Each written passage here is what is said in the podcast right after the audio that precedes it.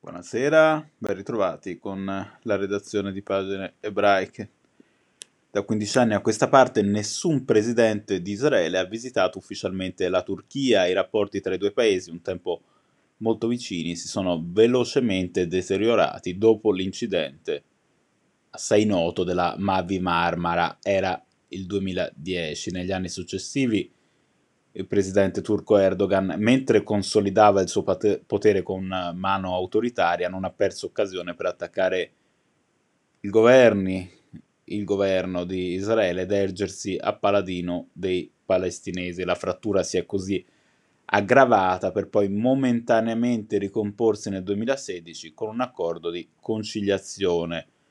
Il 2018, dunque a stretto giro, ha visto però una nuova rottura con le parti tornate distanti, molto, molto distanti in vari casi. Ora arriva un nuovo tentativo di riavvicinamento, mentre gli equilibri internazionali, a causa dell'invasione russa in Ucraina, stanno velocemente cambiando. A fare il primo importante passo, e poi si vedrà, è stato in queste ore il presidente Israele Isaac Herzog, accolto in un'Ankara innevata da Erdogan. Le nostre relazioni, ha detto il capo di Stato israeliano, sono importanti per tutta la regione.